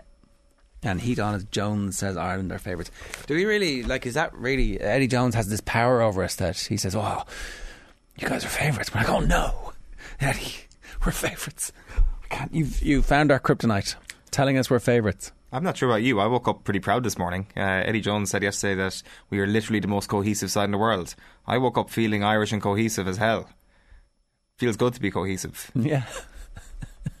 what does it mean in your day to day life? Ah, How do you take it into your interactions with other human beings? Everything, everything is just so, uh, so much synergy, and everything is so synchronized, and yeah, being cohesive is good. All right. OTBAM is brought to you live each morning by Gillette Labs for an effortless finish to your day. It is 8.40. We're turning our attention to the Women's National League, and I'm delighted to say the Shelbourne captain, Pearl Slattery, is with us. Pearl, good morning to you. How you getting on? Morning, lads. Thanks for having me on. Yeah, no All worries. Good. You uh, got the start of the league campaign off with a win and a goal, so you must have been pretty happy at the end of last week. Yeah, look, delighted with the win. It's always, I feel, we always speak as a group that, you know, even last season and same this season, it's always important to start well. Um, and just look getting the win. It's not going to be perfect on the fourth day by any means. Just once you win, and look when you look back at it now, one nil, three points, clean sheet. Really happy with it. Um, yeah, delighted now to look forward now to this weekend against Wexford the end of last season was uh, so spectacular and wild and bizarre and brilliant from your guys' perspective. What was the off season like? How do you how do you try and take some of the feeling that you had on the last day of last season and bottle it and bring it with you? Can you do that, or is last season completely finished and it, totally irrelevant to this year? What's the what's the truth to that? Yeah, I think look at, at, the end of the season, you're obviously after the cup final and stuff. You kind of sit back, you, as a player? We've all done it, and I suppose just look back on the season and I found myself, you know, through the month of November, December, just thinking that that actually really happened. Sometimes you'd be sitting there going back to it. It's just a really special night in Tolka Park. It's probably the best, you know, night I've ever had in football. And a lot of the girls would say that. But, you know, once you enjoy Christmas and that with your family and you go back down a pre pre season yourself and you come into pre season, especially now that we've started the season, look, it's it was a wonderful night. We were delighted to win, you know, the fourth title of five years for the club. But it's a brand new season now, so it's gone, and there's going to be a lot of pressure on us this season now as champions. Um, so look, we'll have to be on our on our game and uh, every weekend. And look, we'll always compete. That's all all you want. But uh, look, last year is definitely gone now. Look, as I said, already the fourth game of the new season's gone already. The games are going to come thick and fast, and um, you know, the, the, the, league itself last season was really competitive, and I think this year is going to be even more so. So, look, looking forward. But yeah, look, that was a special night, but it is gone now, and we're just trying to look forward. Do you feel that there's an extra pep in your step this season? Do you, do, do you is, like is it nonsense to say that you can actually feel like champions when you're out there? Um, I don't know. I don't know if you can feel like champions, but I feel you know there's an expectation on us now to go out and try to do well every game. Look, we've done that every other year anyway, but I think definitely now, you know, every weekend because uh, you know, you know, in previous years when you know if Peamount had won it, look, you always want to, you always want to be the cha- the champions. You always want to try, like try try take over them and stuff. So I think other teams will be like that with us. We kind of have a target on our back now. So, but look, I've always said it in interviews. I feel like that every weekend, as anyway, as a Shels player, I suppose every team would like to be us, similar to us though. Every weekend, you want to go into a game and win. But I do think there's a little bit more now. That target is on your back as champions, and we know. Look, every game, as I said, is that the the league has just gone so competitive now. You look at the game the weekend with Bohs, you know, it was nil all until the 70th odd minute. Fair play to Bohs; they made it difficult for us. They're well set up. So look, every team every year is improving, and we need to make sure now. You know, ourselves when you become champions, it's very easy to drop standards and think, and you know, I'll be the driving force, and Noel and the staff and the players, in fairness themselves, to make sure that, that that doesn't happen to us, and we keep going. Look, we'll take a week by week. We won't look beyond Wexford this week. You know, we with full concentration on Bohs this weekend, and as I said, you're delighted with the win, um, the three points in the clean sheet, and now we move on to Wexford. I just wanted to generally ask you about the explosion in women's football in Ireland over the last period of time. You you are part of that. You, you, know, you're in your day job working for the FAI. You're essentially involved, and you see how the the game is growing. What more do we need to do as a as a country to make sure that the growth continues properly and that um, that because we, we've just been talking all morning about the rugby team and. Uh, the situation with regards to the GAA and the merger happening there, the FAI are at a different um, they're coming at it from a different angle. So, h- how do you make sure that we build on the popularity of the game and that anybody who wants to play is getting given the opportunity to play? Yeah, I think look, I think you look around the world, and I always say this: the potential for growth in the women's game is massive, and it's in a really good place. I think around the world, but more so in our country. You could see the last few years, even in the league, the development of that the crowds were getting at the games. Like you should have seen the crowd again at Tolka this weekend, which is brilliant to see because we haven't really seen crowds like that in the Women's National League. You know, we've went from 30 to 40 people at our games now to a few hundred, which is brilliant. But I always say as well in the FAI, you know, we've a strategic plan now there in place that we'll be following for the next few years. And one of the pillars is women's football. And it's brilliant now that there's a, you know, we can really focus on that. But I just think, look, we have to continue more of the same and rather like it's in a really good place. I think women's football in this country now. But important we don't stop and say we're in a really good place and that we keep driving it forward. We keep going. Look, you look at how well the women's national team are doing. You know, the deals that have come in there, the equal pay, you know, the sponsorship, the buzz around that. You know, I was talking to somebody the other day where you know, I obviously worked with the FAI a few years ago. You know, we used to give out comps to those games. Now, you know, they're selling out. Um, and you know people are buying the tickets, which is which is brilliant. And I just think in terms of women's national team now, if we can qualify for a major tournament, I think that would really take women's football to the next level here. I just think we need to get to a major tournament, and it's definitely possible. So I'm really excited over the next few months to see how that goes. And then obviously in terms of women's national league, I think it's just getting bigger and bigger every year, and that's all you want every year, just for it to continue to grow. And um, look at TG4 coming in, the sponsorships, all that sort of stuff. You even see that air game the weekend, you know, RTE were there, the news, there was highlights, all that. It's, you know, just about seeing it as much as possible that young girls around the country, the next generation could see what is actually possible if you want to play football in this country.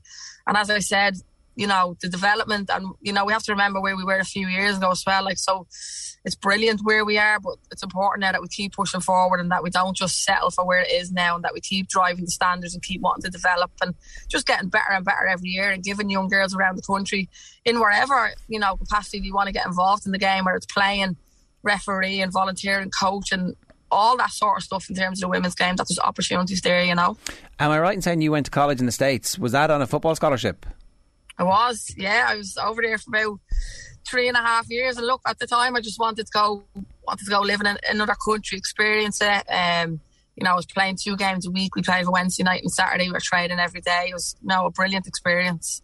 Because uh, there's, there's, uh, in Ireland, we we sometimes are delighted for people who get to go away, and sometimes we're like, oh, I can't believe these people are, are leaving. Certainly, the the kids who go off and play Australian rules, is, it's always a double edged sword for the counties who feel like they've brought the young players through. But your experience seems to have been this was life changing and great, and I kind of feel like you know, if you're if you're a, kid, 15, 16, and good enough at football to go off and get a scholarship or go off and make your life as a professional somewhere else, maybe you'll come back, maybe you won't. But either way, that's kind of part of, you know, that's part of the sport. So.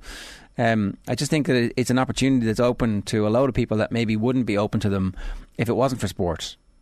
Yeah, look, it was a brilliant experience for me. I think it really was life changing for me, just in terms of fitness, I would have thought I would have been fit going to America, and over there it's completely different ball game. You know, they're unbelievable athletes, and I just feel, you know, that's probably when my career turned. I went up a level fitness wise and stuff, and learned so much over there. So when I did come home and the women's national league was starting, I felt, you know, I had just took it up a level fitness wise and, and just looking after myself, and I learned all that through the states, but.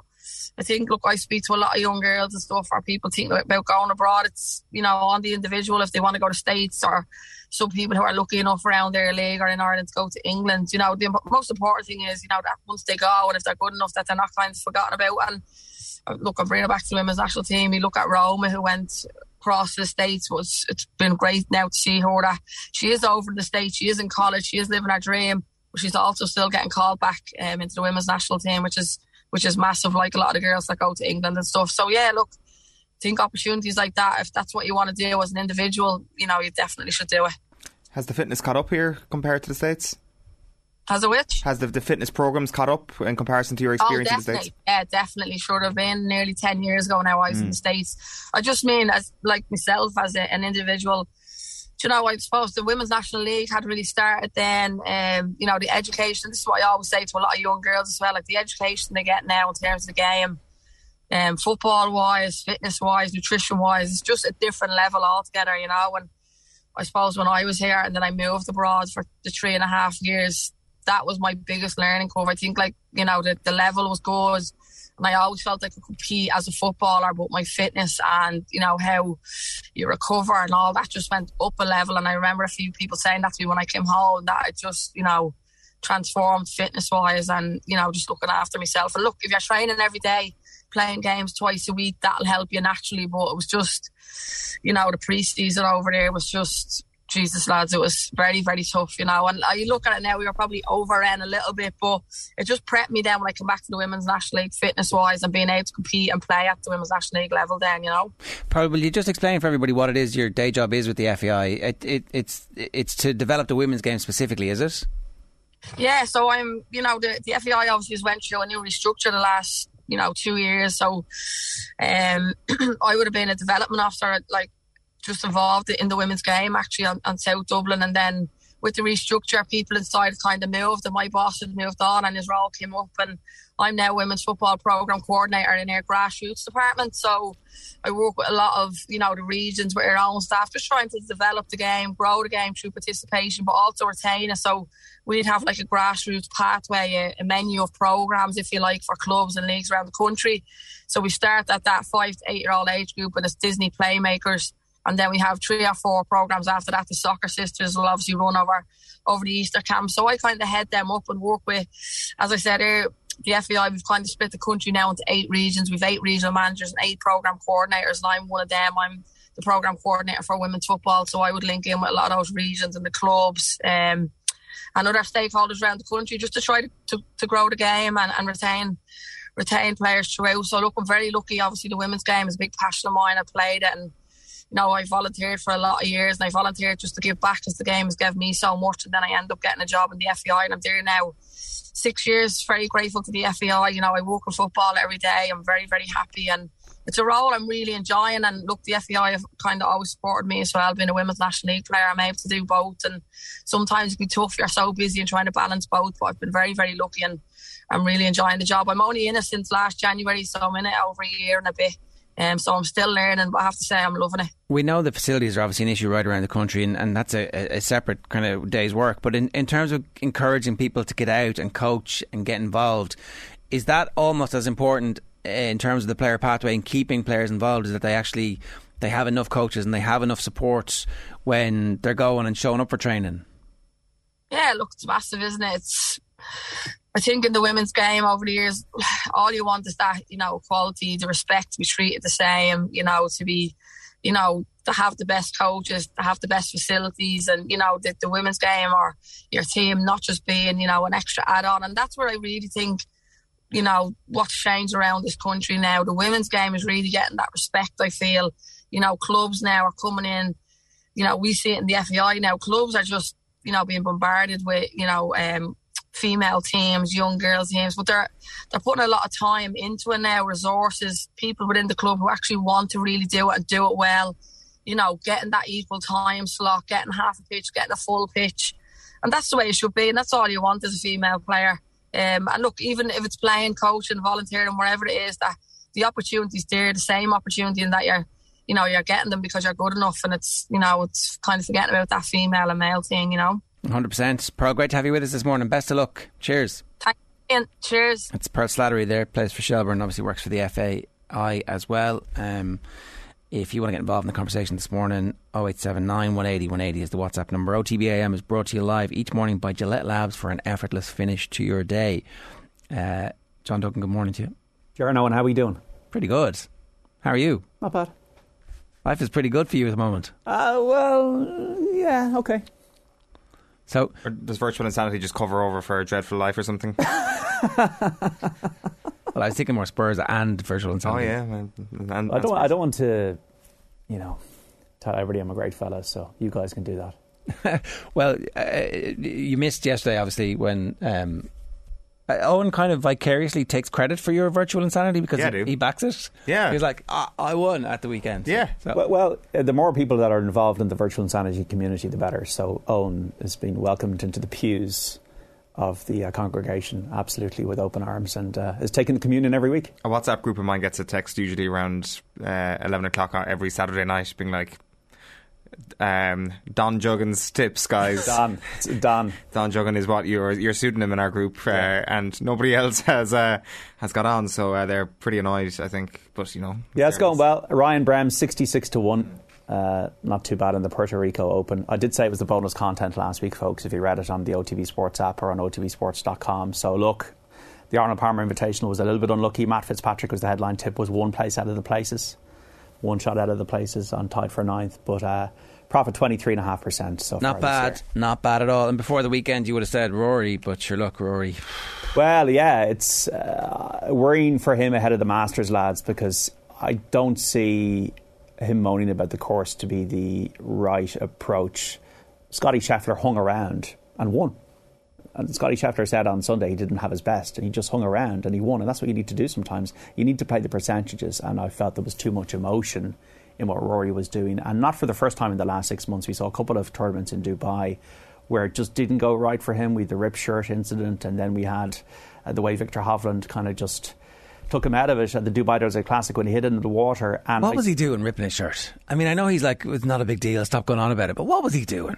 He was angry. What was he doing ripping his own shirt? He he was angry. I mean, there was nothing else to rip. He didn't, maybe didn't have like a wedge to smash. What? The snap wedge, the ripped shirt, that's not the Zen master that he portrays himself to be. No, I think that Have you lads ever smashed my anything? own clothes? Have you ever smashed anything or in, in Aston Villa getting beaten or Kildare getting beaten, Ger? I mean, a long time ago. You know, a long, long, long time ago. But you grow out of these things, right? Eoin? No, not really. I used it was a happy moment. I think I dislocated my jaw once because uh, my I, I opened my mouth so wide after I think Ar- I was at the Emirates. I think Arsenal had just scored a late winner against Aston This is not true. I did, yeah, What? yeah. I fi- felt a big crack in my mouth, and it was it was sore for a long, long time. Did you go to the NHS? no, I didn't. I was like, it's fine. Yeah, You you dislocated your jaw smiling so much at, at Arsenal goal. yeah. I think I was just like let out a roar, and then the, it just got stuck. Wow, yeah, okay. it just got opened up quite wide. But other than that, like I mean, there's no that that was that was for positive reasons. Yeah, never, yeah. I've never, I've never. Um, I'm a lover, not a fighter. You know, I wouldn't uh, wouldn't really throw anything or um, uh, smashing smashing a, a golf club were I to be a top class golf player. Okay. And have you never been that happy again in your life, it turns out? No, Right. yeah, that was it. I used I used up all my serotonin there and then. Okay. None none left. Um, but The yeah, but- dislocatable celebratory jaw. yeah. That's. Eoin's No, glass jaw. I've never heard of this. No, I, I, I thought that it would be a common occurrence for many people. It's strange, strange things happen when um, when when Is good things common? happen in sport. I don't know. Um, I didn't think it was that that a spectacular thing, to be honest. But yeah, no. The answer to your question is no.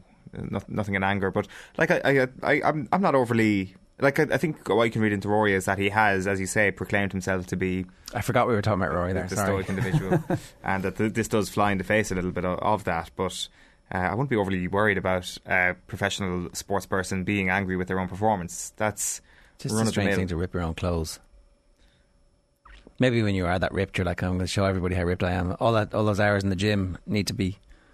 You got another plenty of free clothes coming your way as well. Like it's not. it wasn't about that. It's more the, you know, just the, anyway.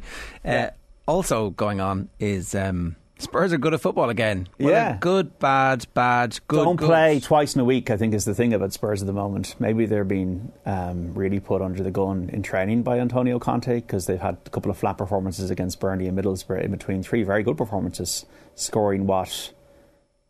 12 goals against Manchester City, Leeds, and Everton. Now, Everton were terrible last night. Absolutely terrible. But it was um, encouraging to see Matt Doherty, Very encouraging. yeah, at wing back. And he says it's his the reason why he's back at Spurs. Yeah, look, I, obviously that position I love. I think that's the, like I said before. That's the reason why why I'm at Tottenham. I was I was playing that position at Wolves and um, man, was managing to get in, in at the back stick and, and create create chances and score goals. So um, hopefully hopefully I can keep it up.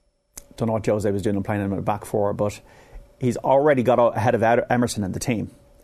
So Sessegnon's got ahead of Reguilon and Doherty's got ahead of Emerson. And Antonio Conte praised him in his press conference last night, which was great to see. A little bit of a trickier night for Seamus Coleman, who was kind of caught for the first goal, uh, which Michael Keane put into his own net. And Everton's back four really struggled. Didn't have much protection either. And Frank Lampard has ascribed individual errors to the Toffees' defeat. The main issues tonight for me were football issues of, of uh, mistakes and you know bad defending for the goals. It's quite clear. So, um, and it wasn't just the, the the defensive situations at the top end of the pitch. We we didn't show enough. Um, and that was from the early part of the game. Even when we were in a relative control, we still weren't looking like we were threatening their back line enough. And, and Tottenham, the way they play, very organised. Up to you, though, Frank. Do you sort it out? Yeah, it is, isn't it? And I'm not sure he's going to be able to do it. The lucky thing for him is that Leeds are also in trouble. Um, can Jesse Marsch turn that around quickly defensively for Leeds? Also, Burnley do find it hard to win, as, as tough, difficult as, they are sometimes to beat. They're still in the drop zone. Everton have games in hand on both. Brentford, I think, will probably be okay uh, with Ivan Toney back in the team and scoring again. So it's going to be fascinating, but it's going to go down to the wire, lads. Who do you want to go down? Me? Yeah. I I think that it's time for Everton to go down. they've had their they've had their time. 1951. They've had their time. 1951, the last time Mayo were, uh, sorry, Everton were. It was a Freudian slip. Was it actually 1951? What? So, oh, sorry. yeah, it was just I had a Mayo thing in my head there. Um, the last time Everton were relegated from the top flight of, Right. a, of an English league. Um, who do I want to go down? Burnley, but only because I said I predicted they would at the start of the year. See, now they're, they're fighting the way they're fighting and they get good results against the good teams. And Sean Dyche is a miracle worker. Like, I would like to see Sean Dyche at a club that has some money to see what he could do. Yeah. Because I don't, I don't think he's wedded to caveman football because uh, he believes that that's the only way to play football. I think it's, I don't know. The uh, thing about Everton is uh, I'm kind of conflicted in that I really like having been at Goodison Park. I really like the vibe. I like the community aspect of Everton. I, I think they're a really big club for the community in Liverpool. But you could do um, MBAs or MBSs on um, university business studies on how not to run a business, which is Everton has been chronically run by horrific decisions to spend 500 million pounds and have a club in this situation. Yeah, yeah, they're like a, a, a lower rent Manchester United Yeah. with the profligacy and waste. yeah, it's it's just awful uh, business practice from like technical directors or anybody in an executive level. The transfer policy, the whole thing, and it's underplayed in football because um, clubs just because they pump money in seem to be beyond scrutiny of that kind of thing. But it's, uh, it's it's shocking. Liverpool, on the other hand, a well-run club, two 0 up against Inter ahead of the second leg of their Champions League last 16 match tonight. Thiago and Joel Matip might return. Bayern Munich and Salzburg tied at a goal apiece ahead of their game. Nottingham Forest into the FA Cup quarter-finals. They will play Liverpool now after a 2-1 win over Huddersfield. There's championship action tonight, six matches involving the leaders Fulham as well, going to Swansea, Blackburn Rovers hoping for promotion push versus Millwall, Barnsley, Stoke, Bournemouth, Peterborough, Coventry, Luton and Sheffield United, Middlesbrough. Mickey Moran, according to the Irish News, has stepped down as manager of uh, Kilcoo. Uh, the down club that won the All Ireland under his uh, guidance there last month against Kilmacud Crokes in extra time. So uh, that is uh, disappointing for Kilcoo, but he's, he did his job there. Sad news about Frank O'Farrell, uh, the Cork native, 94 years of age, has passed away. Uh, the only Irishman to ever manage Manchester United came in permanently after Matt Busby, and it was difficult with Busby still at the club to put his own stamp on it. Only lasted 18 months, but also led Leicester to an FA Cup final in 1969, managed Iran in the mid 70s, played for Cork United, West Ham, and Preston. I'm still in shock as well, lads, about Shane Warne. That was just awful news a few days ago. And Ricky Ponting did a very nice uh, piece with the ICC YouTube channel. Um, on his friend and his former teammate, uh, it's it's a tough watch, but it's uh, it's worth it. Of uh, memories of a great Australian who uh, was a rock star for international sport. 100%. So we're going to hear from Matt Williams on Shane Warne in just a moment. Actually, the next episode of Virtual Insanity is on tomorrow. It is the Players' Championship, lads. I don't know if you enjoy that tournament um, this week. It's it's one of the best spectacles because you remember that Island Green, the 17th, with the water and uh, a real test of nerves. And I think it's a very equitable tournament in that you've had some strange winners uh, in terms of unheralded players Fred Funk, Stephen Ames, and Craig Perks, to the other extent where you've had Tiger Woods, Phil Mickelson, Rory McIlroy all winning it. It's very much a level playing field. I think Shane Lowry is coming into the tournament in great form. We can't forget him. Um, it's going to be a wet and windy week in Florida at Sawgrass.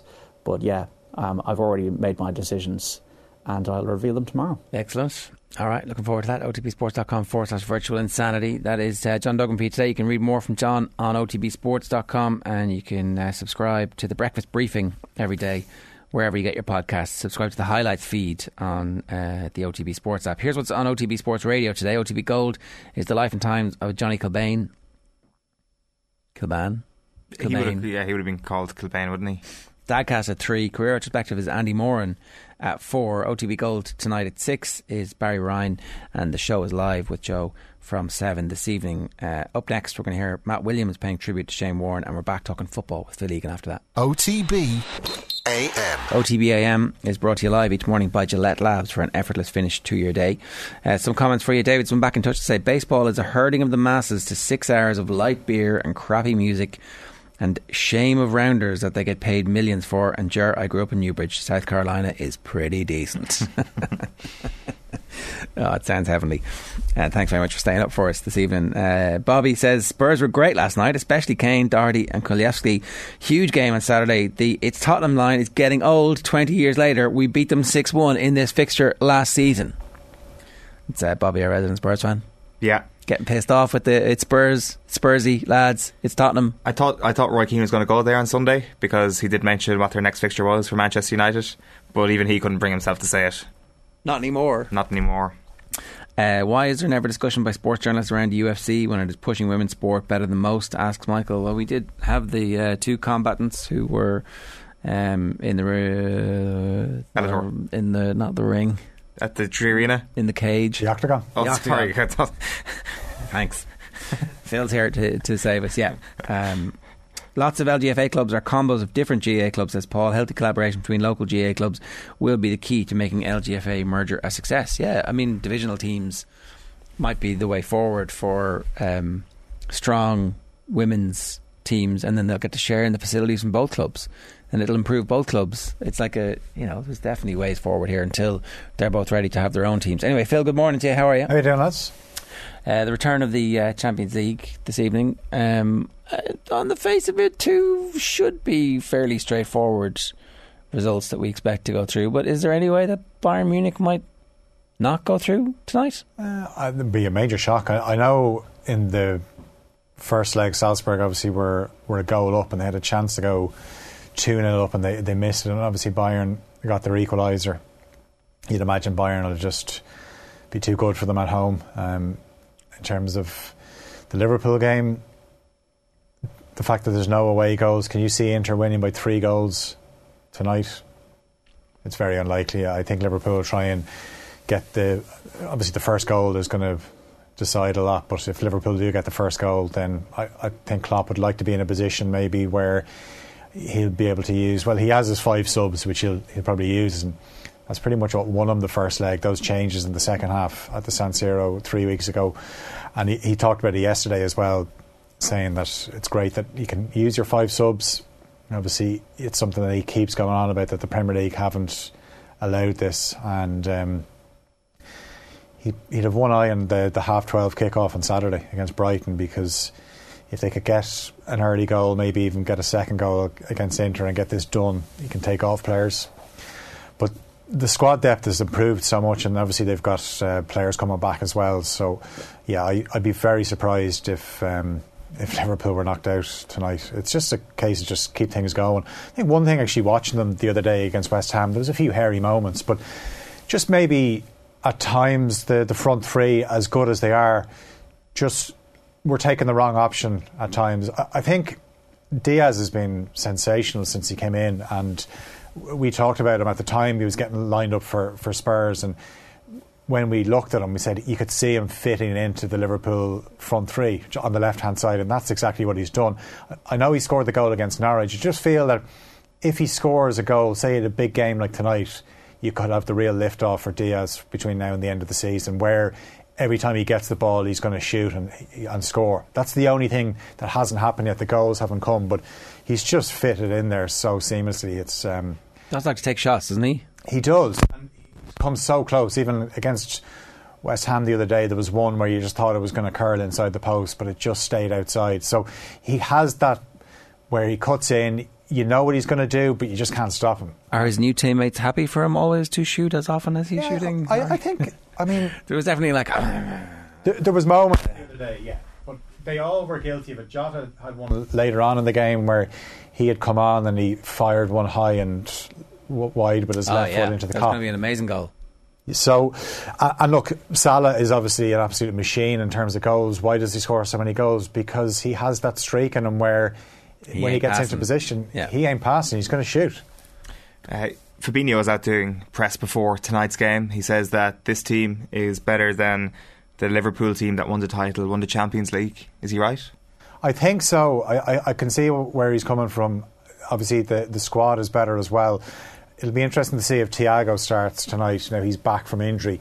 Thiago is a sensational footballer, but at the moment, Liverpool just don't see him enough. And I think the, the League Cup final summed it all up for him, where you were looking at Thiago starting the, the Carabao Cup final, and then he's a late withdrawal. And in fairness, Naby Keita came in and did a really good job. And that's the, the frustration for Liverpool fans is they watch this guy play and he's unbelievable, and he just hasn't been available enough. When he's available, Liverpool fans are purring at the sight of him, just running games. And look, people will look at his stats. I think Pep Guardiola touched on something interesting last week when he was talking about players. Sometimes you just have to look at them. You don't have to. I know stats play a very important role in, in football, and but sometimes stats people can look at them too much. Where surely your eyes don't lie. You just look at a player and think, unbelievable footballer. Like when you look at Thiago, it's rare he gives the ball away. He can control the tempo of a game. That's exactly why Liverpool bought him. But unfortunately, they just haven't had him available enough. Thiago and Fabinho, how many games do you think that they've lost while playing together for Liverpool? Zero. You, knew, you read that already, didn't you? But that's the thing, and Ru- ru- ruining the game, Phil. Sorry, do it again. Uh, I thought it was a quiz. I Oh, yeah. no, actually, it's it's zero. Wow, uh, incredible, right? Never would have guessed that. Played each other, played together. How many times? I wonder. Is, is, is this a, like I mean, uh, as you pointed out there, the lack of availability has sometimes been a, a bit of an issue, but uh, it's still a pretty impressive stat. Yeah, and I- think when Thiago's available, it's Fabinho, Thiago plus one. And at the moment, it's Henderson. But I, I definitely think of all the units in the Liverpool squad and, and, and starting 11, the midfield is the one where they'd have to add to in the summer. I think they could also do with what's worked really well this season for them. We didn't really get to see that much last season was Tsimikas. So he's been very It's your mic, is it? Uh, that was that was my ears. Sorry, your mic is is uh, playing up there. We might um, try and grab you a new mic. Uh, I was like, is there something wrong with my ears? Uh, Yeah, but there probably is as well. It Yeah. could, could be both. Well, you see, the um, the latest research on COVID says that it's uh, damaging the brains of middle aged people. So was it only middle aged people? I I did think so, see. yeah, you're, oh, you're in the clear. You're grand. Oh, thank God. Yeah, because you're like late twenties now. Yeah, exactly. And once you get to the, to the early 30s, Oh, maybe. it's uh, yeah a bit of a storm coming into your ears this morning. It seems. Um, Oh, it's after the thunder yesterday, the storm today. Yeah, exactly. Uh, but so yeah, no. So do you think that's it? COVID, long That, COVID. that would explain a lot that's going on in my head at the moment. Have you got brain fog? Uh, yeah, uh, inability to remember names, words. Has that not always been an issue for you? I mean, look, Eoin, what goes on behind the curtain was supposed to remain there. Thanks very much for that. Showing Yeah. how the sausage gets made. Nobody needs to see that. Uh, yeah, but it's worse. Definitely more pronounced. Right. Well, just I hope you recover. Is it like maybe it's uh, maybe maybe it'll just leave your brain eventually, COVID, and and you'll be fine.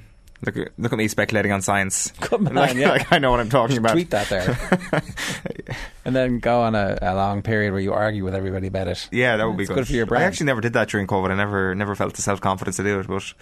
Um, Now that now the COVID's over. Yeah, now, now, now I feel that I, I, I, could, I could have the confidence to become a, a bit of a, a immunologist. An expert. An expert, sorry. Yeah, exactly. All right, if anybody wants to get in touch, 0879 180 180. How excited are the Liverpool fans out there? Is this team better than. I mean, Fabinho would know, but maybe that's what you have to say. Are they better? Phil, I think you might be back. I think I'm back, am I? Yeah, you're Am I back. Yeah, I don't know what happened there. But, Um, um, The one thing about the team being better now than then is that Van Dijk is not at World Footballer of the Year level, right? Which, like, however, the rest of the team has improved and the strength and depth has improved, and they've got you know they've added players in who are better than the subs they would have had then. Like Virgil van Dijk was the best footballer in the world. He didn't win. He should have uh, for a twelve month period. They don't have that at the moment, so they're I would argue not quite as good. Yeah, but he's very close to it. He's he's not far off it at all, and he's still. I would say he's still going to have a chance of getting back to that because the injury, like it was such a serious injury, and he talked about just getting his confidence back um, mentally as well, knowing that if somebody has a run at him, that he has the, the legs and the the, the confidence to go with them. And actually, think back to the, the first leg a few weeks ago when Lautaro Martinez got the ball, and he just Van Dijk was standing in front of him, and he almost just submitted and just turned away and said, "I can't, I can't take this guy on." But I think as well, what's what's complemented the Van Dijk as well. Obviously, Matip is now available, so the, that central defensive partnership. Even Konaté came in the other day against West Ham. I thought he was excellent because Antonio was a handful from, and there was one moment in the the first half of the game where the two of them were going full tilt, chasing a ball back towards the Kop end, and Konaté showed just how quick he is. But No, Van Dijk's distribution is is still a, a, key component in Liverpool's attack. The way he can just spank a ball 50 yards and pick out Trent Alexander-Arnold out on the right, or if it's Mo Salah. So if he never gets back to his 10 out of 10, he he might be a nine or a nine and a half. He's still the best centre half in the Premier League yeah, it doesn't feel like he's back at that level yet, and that's a fair point. Maybe he will get back to that, but there is a possibility that, the injury took uh, like a tiny bit away from him. I guess the the uh, counter argument then is that Trent has got better, that Robertson's got better, that you know the supporting cast is is is better. Yeah, absolutely. Alexander Arnold in particular, and uh, Robertson, and said that that push that he's got off Tsimikas, knowing that there's an able deputy there. And I think Liverpool just probably would, could do with that on the right hand side because if Trent Alexander Arnold's not there, they've obviously played Milner there before, they've played Gomez. Conor Bradley is an up and coming young player, but just not at that level that. Yeah, okay. In the final 40 seconds, is Frank Lampard taking Everton down? Oof, I, I, you know what? I'm looking at those fixtures. It's a dangerous game when you play the will they, won't they win. But what they do have is they've seven home games left of their 13 and they've won five from 12 at Goodison. They've only won one away game all season. So their their home form, if they stay up, it's all down to that. Now, looking at some of the home games, the, the next two home games, the Wolves and Newcastle games, could decide a lot. Wolves, I watched that game earlier in the season where Wolves battered them in the first half in particular, and then Newcastle. So if they picked up a win from one of those two games, then they're probably maybe on their way to avoiding relegation. It's I, it's it's really what Burnley do, but Burnley have that in them. Burnley have a fight in them. Yes, do Everton do. have it? No. Leeds lads, telling you. No, like it. Yeah. There's there's there is a uh, slow car crash unfolding before our eyes. We will uh, await with bated breath the outcome. Feel good stuff. Thanks a million for that. Thanks, lads. Right. Um, you want to get involved this morning? 087 9180. OTBAM is brought to you live each morning by Gillette Labs for an effortless finish to your day. You can subscribe to the OTB football feed. Search for OTB football and hit subscribe if you want more or all, indeed, of our football coverage our post match reaction from the Etihad at Brian Kerr, everything from the football show, the football Saturday this week, which was Jack Byrne, and all of those other football pieces as well. We've got football with Nathan Murphy and Graham Hunter. And tomorrow's show, we're going to cross over to Palestine to hear about the Irish in Gaza who are building a gym, much more as well. OTB AM. With Gillette. Get into your flow with the new Gillette Labs Razor with exfoliating bar.